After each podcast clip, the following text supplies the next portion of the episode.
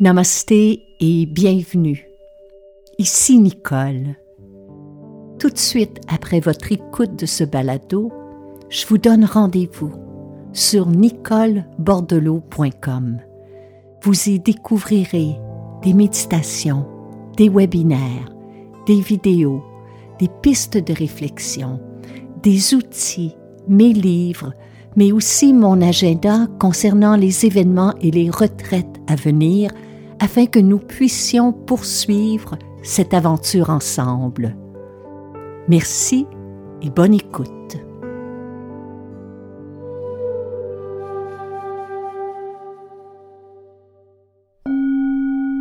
Heureuse de vous retrouver. Bienvenue à un autre épisode de Nicole Bordelot en balado.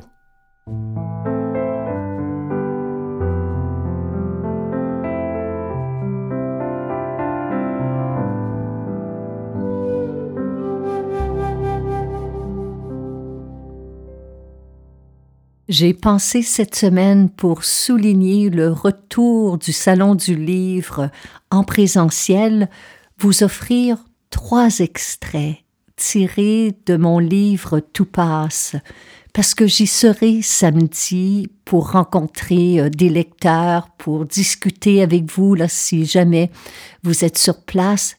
Mais si vous ne pouvez vous y rendre, je souhaitais que ces mots, ces pistes de réflexion puissent vous accompagner cette semaine pour vivre plus consciemment chaque instant.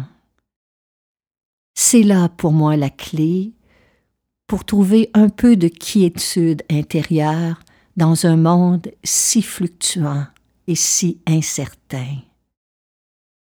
Habiter pleinement l'instant qui nous est donné, ici et maintenant, est un premier pas dans cette belle et grande aventure qu'on appelle tout simplement vivre. Bonne écoute.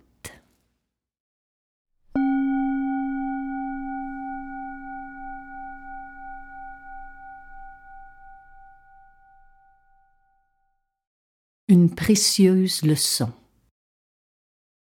Un jour, un maître de méditation de grande renommée se livrait à la calligraphie un disciple laïque qui passait par là lui présenta ses respects, puis il lui demanda d'écrire ce qu'il tenait pour l'entraînement le plus essentiel à pratiquer sur la voie spirituelle. Le vieux sage traça un signe sur une feuille. Qu'est-ce que cela signifie? Demanda l'homme. Attention, transcrivit le maître. Oh, j'ai peur que vous ne m'ayez mal compris, maître. Je souhaitais recevoir de vous l'enseignement spirituel le plus essentiel. Le sage reprit le pinceau et traça de nouveau Attention, attention. Visiblement décontenancé, le disciple lui demanda N'existe-t-il pas d'enseignement plus secret ou plus profond pour mieux vivre? Le maître sourit paisiblement, puis écrivit Attention, attention, attention.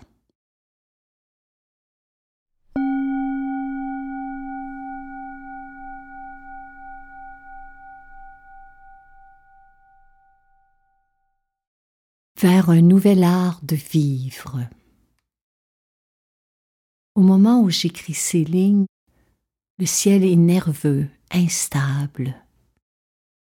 Et tout à l'heure, pendant quelques instants, le vent sifflait si fort, si haut, si joliment qu'on aurait cru entendre une flûte de jade.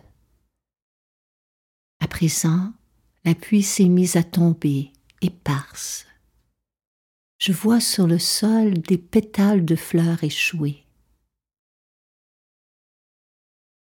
Ce matin, j'ai remarqué une nouvelle petite ride sur mon front, apparue secrètement pendant la nuit. J'en ai la certitude, car hier elle n'y était pas. L'impermanence ne transforme pas que le paysage extérieur. Tout ce que je peux faire, c'est consentir avec grâce et m'incliner devant le passage du temps. La perpétuelle mouvance de la vie, c'est aussi sa force et sa beauté. Et sa faculté de nous transformer est infinie. L'art de l'attention nous prédispose à cet éveil à l'impermanence qui nous entoure. Étonnamment, cette prise de conscience nous rend plus vivants. Dans son petit traité de vie intérieure, mon bel ami et philosophe Frédéric Lenoir écrit ceci. Exister est un fait, vivre est un art. Le mot art est généralement appliqué à l'univers des artistes, à ceux et celles qui peignent, dansent, chantent, composent des poèmes, etc. Art dérive du latin ARS, dont l'un des sens anciens évoque une manière d'être. La signification de ce terme a ensuite évolué pour désigner une habileté, un savoir-faire. Or, art veut aussi dire donner à quelque chose sa véritable place, disait Krishnamurti dans l'essentiel et l'art de vivre. Il s'agit ici d'une manière d'entrer en relation intime avec ce qui nous entoure, une façon d'être au monde qui permet au sujet de cultiver un sentiment d'unité avec les autres, tout en nourrissant sa propre vie intérieure. Pour accéder à ce champ de potentialité, la voie est simple. Il faut apprendre ou réapprendre à prêter attention à ce qui nous entoure. C'est là la voie d'accès à la dimension sacrée de la vie. Ici, je n'utilise pas le mot sacré dans son sens religieux. En fait, le sacré, c'est simplement le beau, le profond et le très grand mystère de la vie. Le découvrir ou le redécouvrir, c'est faire l'expérience vivante du monde. Une expérience spirituelle au sens où elle découle directement de la pleine attention de notre esprit. S'exerçant dans des disciplines intérieures comme la méditation, l'écrivain et moine trappiste Thomas Merton tenait d'ailleurs cette forme d'attention pour la plus haute expression de la vie intellectuelle et spirituelle de l'être humain. De cet état naissent la générosité, l'humilité, l'émerveillement, le respect spontané devant le caractère sacré de la vie et des êtres.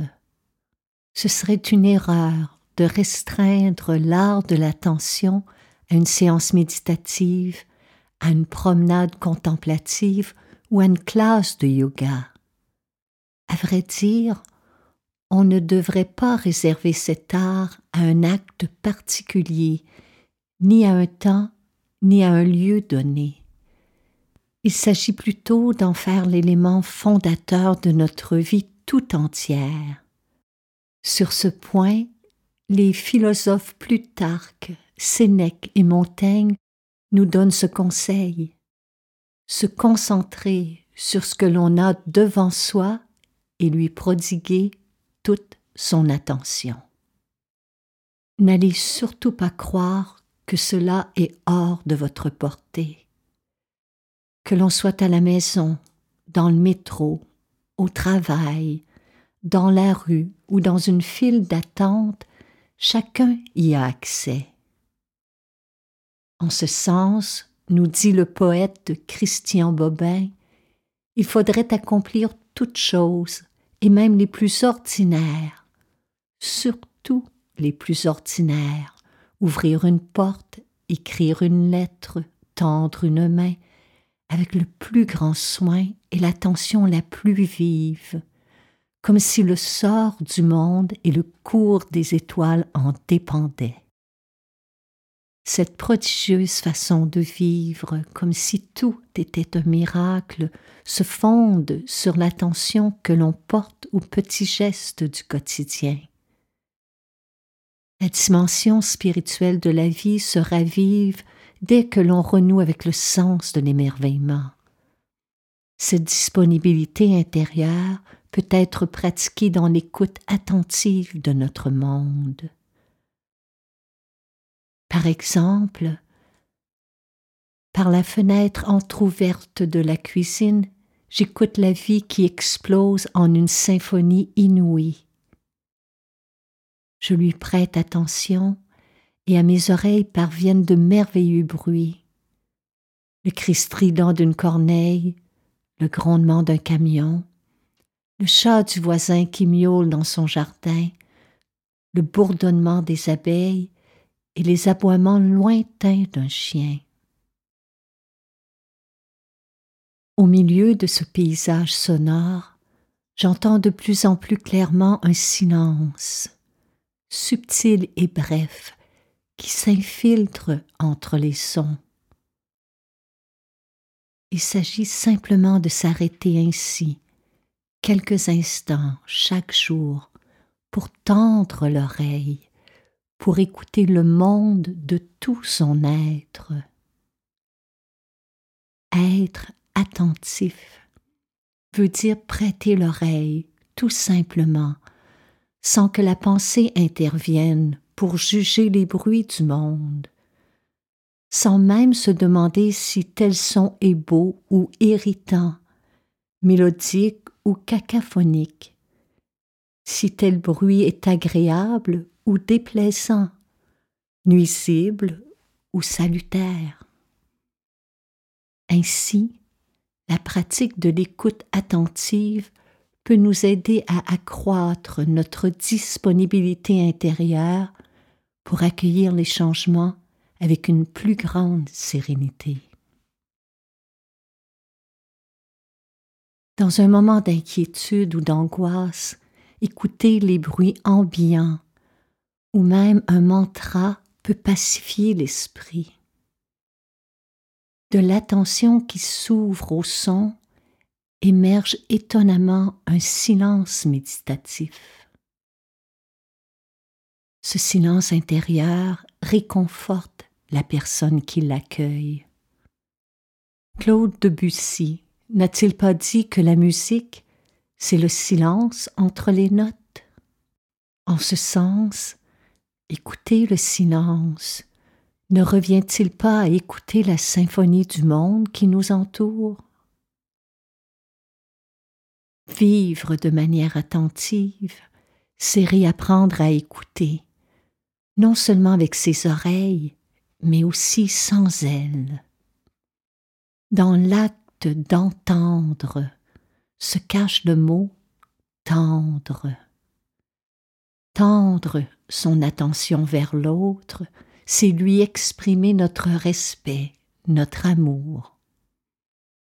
La claire conscience d'écouter le monde sans jugement permet aussi de développer de précieuses qualités comme la patience, l'empathie et la compassion.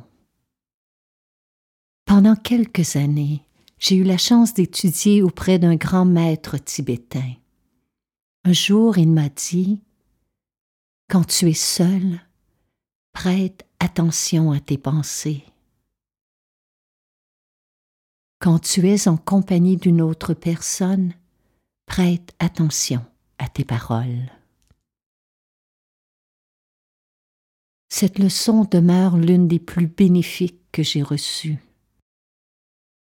Prêter attention à nos pensées, à nos paroles et à nos gestes change notre relation d'être au moment présent en affûtant nos sens Notre quotidien n'est plus un enchevêtrement de pensées, de concepts, mais une expérience sensorielle. Cela ne signifie pas que nous cessons de réfléchir, mais plutôt que nos pensées n'embrouillent plus notre vision du monde. C'est ce qu'on appelle vivre en pleine présence. Alors que la frénésie mentale et l'agitation physique génèrent une sensation de manque, vivre avec attention cultive en soi un sentiment de plénitude.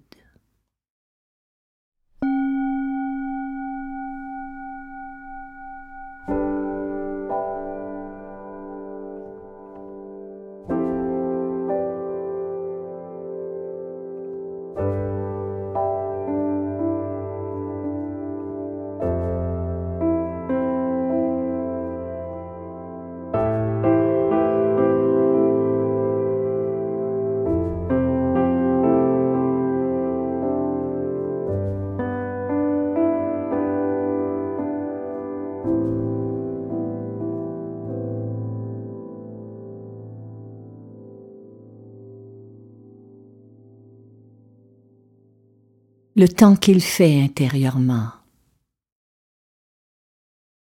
Cet après-midi, le temps est agité. Au loin, le tonnerre gronde. Des oiseaux bondissent de branche en branche. D'autres s'envolent et disparaissent. Des feuilles arrachées aux arbres se dispersent au vent. La lumière mouvante dans la pièce indique qu'une tempête se prépare. Dès que j'allume ma tablette électronique, un signal alerte la population. La météo violente pourrait engendrer une tornade. Sans enracinement, notre esprit est de la même nature que les conditions météo. Sans entraînement, il peut passer brusquement d'un ciel clair et bleu à un temps gris et orageux. On doit savoir comment débrancher le cordon qui nourrit la dispersion mentale, sinon l'esprit devient agité et incertain. Telles des cellules orageuses, des pensées de toutes sortes apparaissent. Nos émotions, telles des oiseaux apeurés qui bondissent de branche en branche, surgissent de nulle part les grands vents s'élèvent dans notre fort intérieur en une tornade de réactivité. Ces problèmes et ces pseudo-drames provoqués par le mental finissent par créer des tempêtes à répétition dans notre vie. Ce serait formidable si quelqu'un pouvait concevoir un système qui nous informerait continuellement de notre météo intérieure. Serait prodigieuse, cette invention qui pourrait nous alerter sur d'éventuelles turbulences émotionnelles. À vrai dire, l'art de l'attention ressemble étrangement à ce genre d'outil. L'expérience méditative nous fait prendre conscience d'un potentiel de changement intérieur. Plus on s'y exerce, plus on arrive à cibler les pensées qui cultivent la joie, la paix intérieure, mais aussi celles qui pourraient faire déferler les vents de l'esprit, engendrer une tempête émotionnelle ou provoquer un tsunami en soi. Entraîner son esprit, c'est un peu comme entretenir un jardin. On doit enlever les roches, retourner la terre, arracher les mauvaises herbes, balayer les feuilles mortes. Ce travail modeste, obscur et répétitif ne se voit pas toujours d'emblée. Il ne porte pas toujours ses fruits immédiatement. Mais à long terme, les résultats seront significatifs. Il en va de même pour la pratique de l'attention. Elle aura un impact bénéfique, cumulatif et durable sur notre vie de tous les jours. De par sa vraie nature, le ciel de notre esprit est clair, vaste et immuable. Mais pour en apercevoir l'état originel, il faut savoir déceler les causes de nos souffrances, identifier comment elles se construisent, découvrir comment elles se nourrissent à même nos fabrications mentales, nos jugements et nos récriminations, jusqu'à obscurcir complètement notre paysage intérieur. Tels des météorologues avisés, nous pouvons tous apprendre à reconnaître les signes annonciateurs d'une tempête intérieure nous possédons cette capacité de ramener notre esprit au calme. C'est un malentendu courant de croire en la solidité et en la permanence de nos états d'âme. Tout comme passe l'orage, ils apparaissent et disparaissent de loin en loin.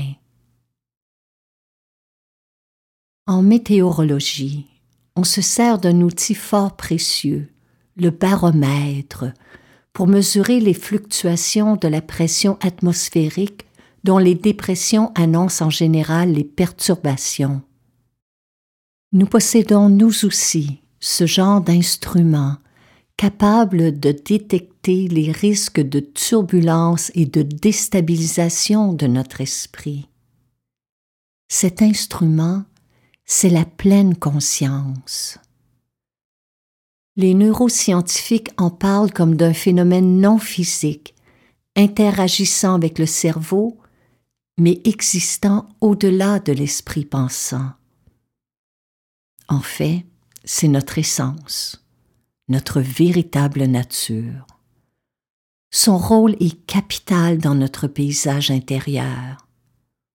Sa stabilité, sa quiétude, sa sagesse et sa claire vision ne sont pas dénaturées par le surgissement d'événements mentaux. Parce qu'elle procède d'une acceptation inconditionnelle de la réalité, son état d'être n'oscille pas comme la flamme d'une bougie. Les tempêtes, les turbulences et les vents intérieurs ne l'atteignent pas car sa nature lumineuse et paisible demeure immuable. Son vaste, complexe et fascinant territoire se situe bien au-delà de l'esprit vacillant. C'est grâce à la pleine conscience que nous pouvons ainsi demeurer en lien direct avec cette bouillante activité dans notre tête sans nous y brûler. Cet autre niveau nous élève à la position de témoin.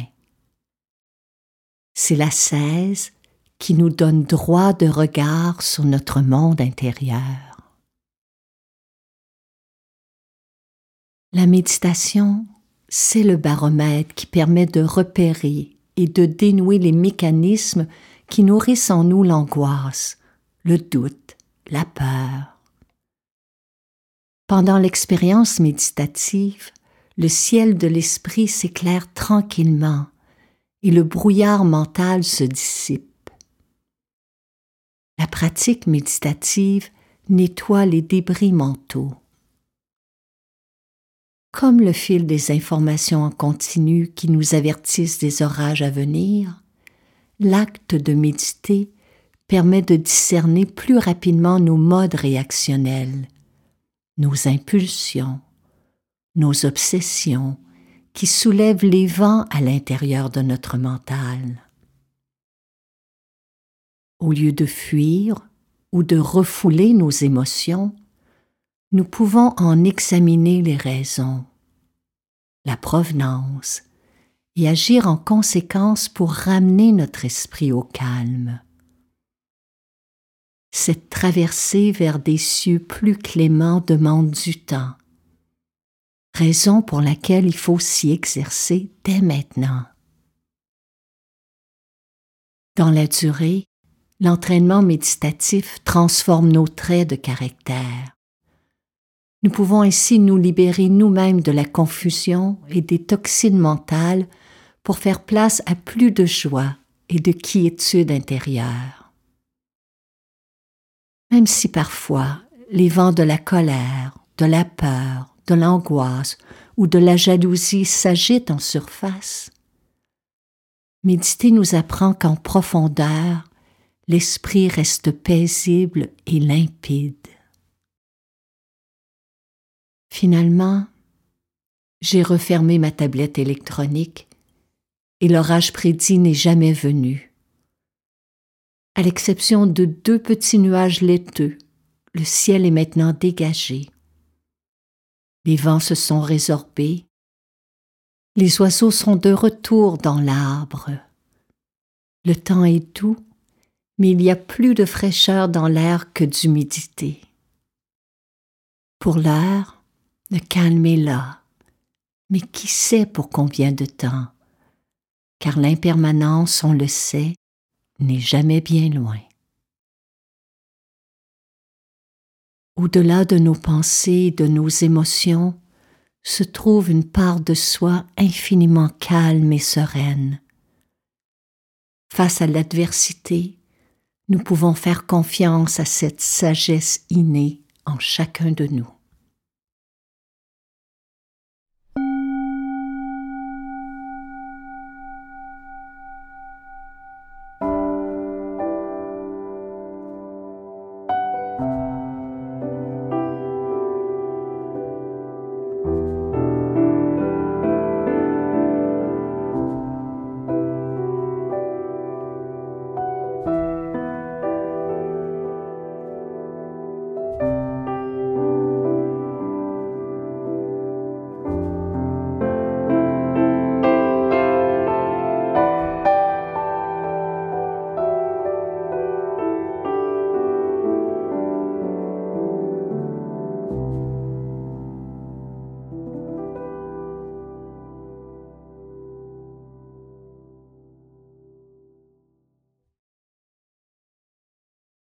Transcender la peur.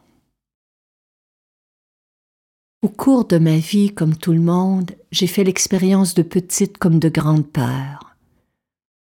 À une certaine époque de mon enfance, j'avais une peur bleue des souris. À l'adolescence, je redoutais de nager dans l'océan. Par la suite, j'ai éprouvé la peur du manque, celle du vide, celle de tomber dans l'excès. J'avançais ainsi totalement inconsciente de ces boulets que je traînais dans mon esprit.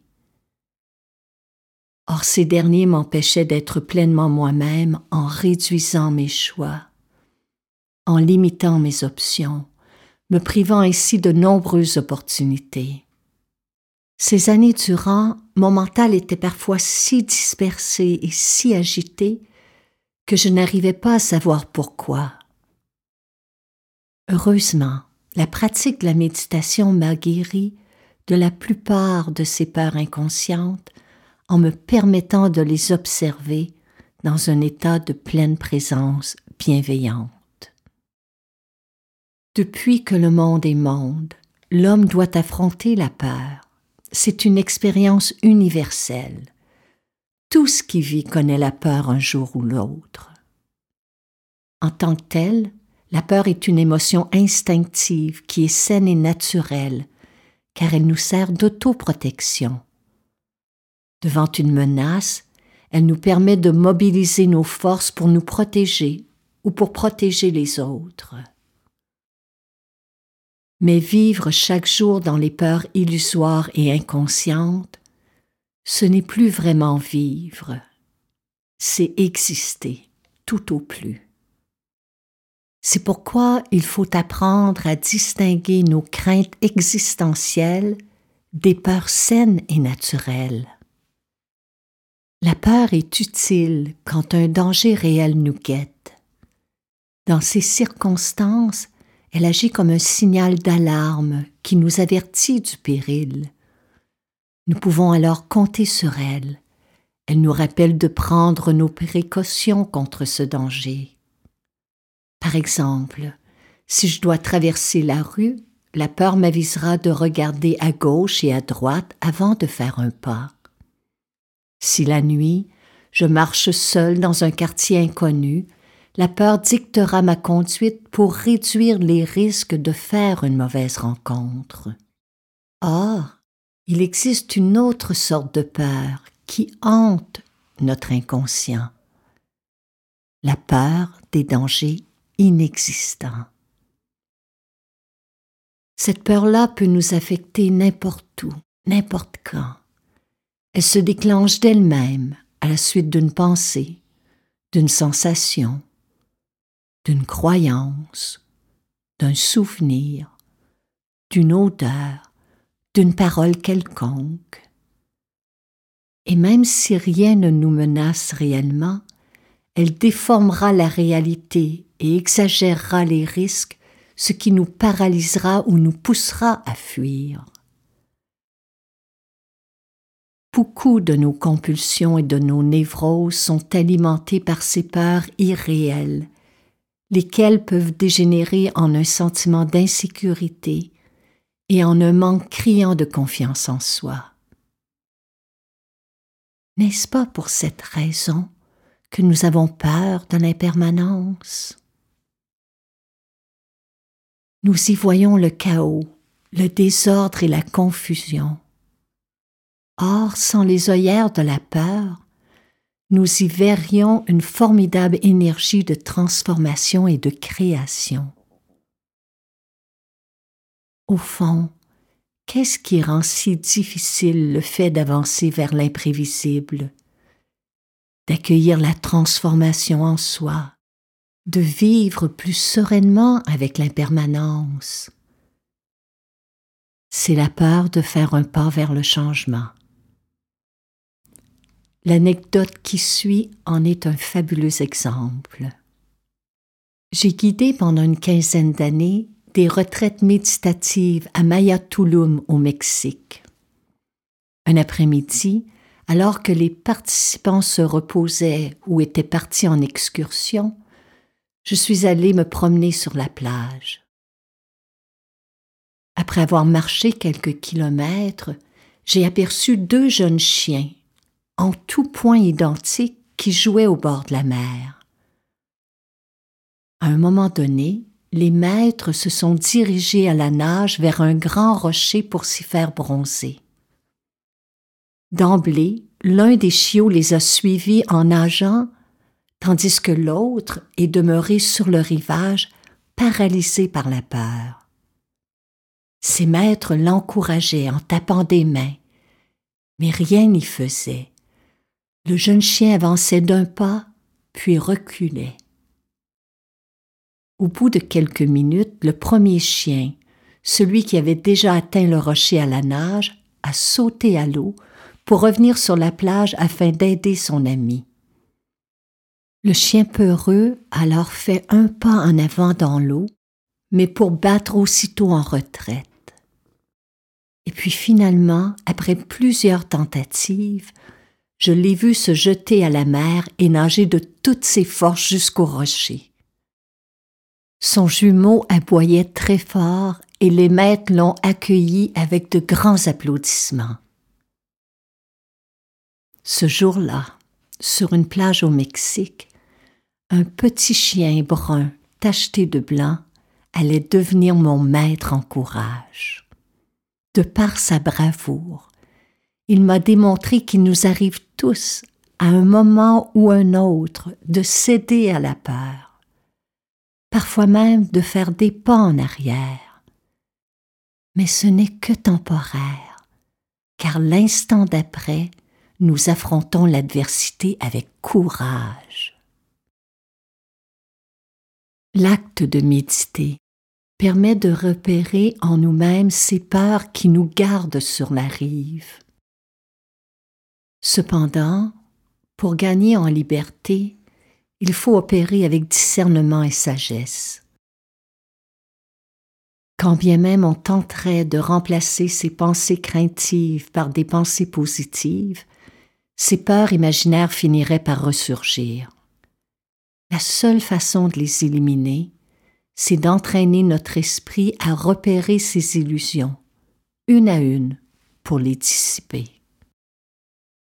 D'abord, il est essentiel de réaliser que si ces peurs nous apparaissent si menaçantes, c'est parce que nous n'avons jamais pris le risque de les examiner de plus près. Une grande partie de leur contrôle sur notre esprit tient au fait que nous les fuyons. Or, lorsqu'on les observe plus attentivement, on découvre qu'il n'y a rien à craindre. Tels des fantômes imaginaires, elles perdent leur pouvoir dans notre réalité dès qu'on les expose à la lumière de la pleine conscience. Ensuite, pour nous libérer de nos peurs irréelles, il faut être brutalement honnête avec nous-mêmes en nous posant les questions suivantes. Qu'est-ce que je cherche à éviter en ce moment? À quoi est-ce que je m'agrippe désespérément? Qu'est-ce que je tente de contrôler? Est-ce que cette façon de faire m'apporte plus de sérénité, de joie, de créativité, confiance en moi La peur, il faut le savoir, peut nous servir d'excuse pour ne pas explorer notre plein potentiel. Elle peut être une habitude, un conditionnement, voire même une dépendance. Sommes-nous disposés à nous en libérer? Au plus profond de nous-mêmes, est-ce que l'on souhaite véritablement s'en défaire ou est-ce qu'on achète du temps? Soyons francs. Peu importe nos réponses, on doit les accueillir avec bienveillance. Plus nous méditerons sur ces questions, plus nos peurs s'affaibliront. Au bout d'un moment, elles céderont le passage pour nous permettre d'avancer plus librement. La nature est le meilleur remède qui soit. En sa présence rassurante et apaisante, le cœur se libère. On n'est plus seul, on est au centre du monde on n'a plus peur, on est au centre de soi-même.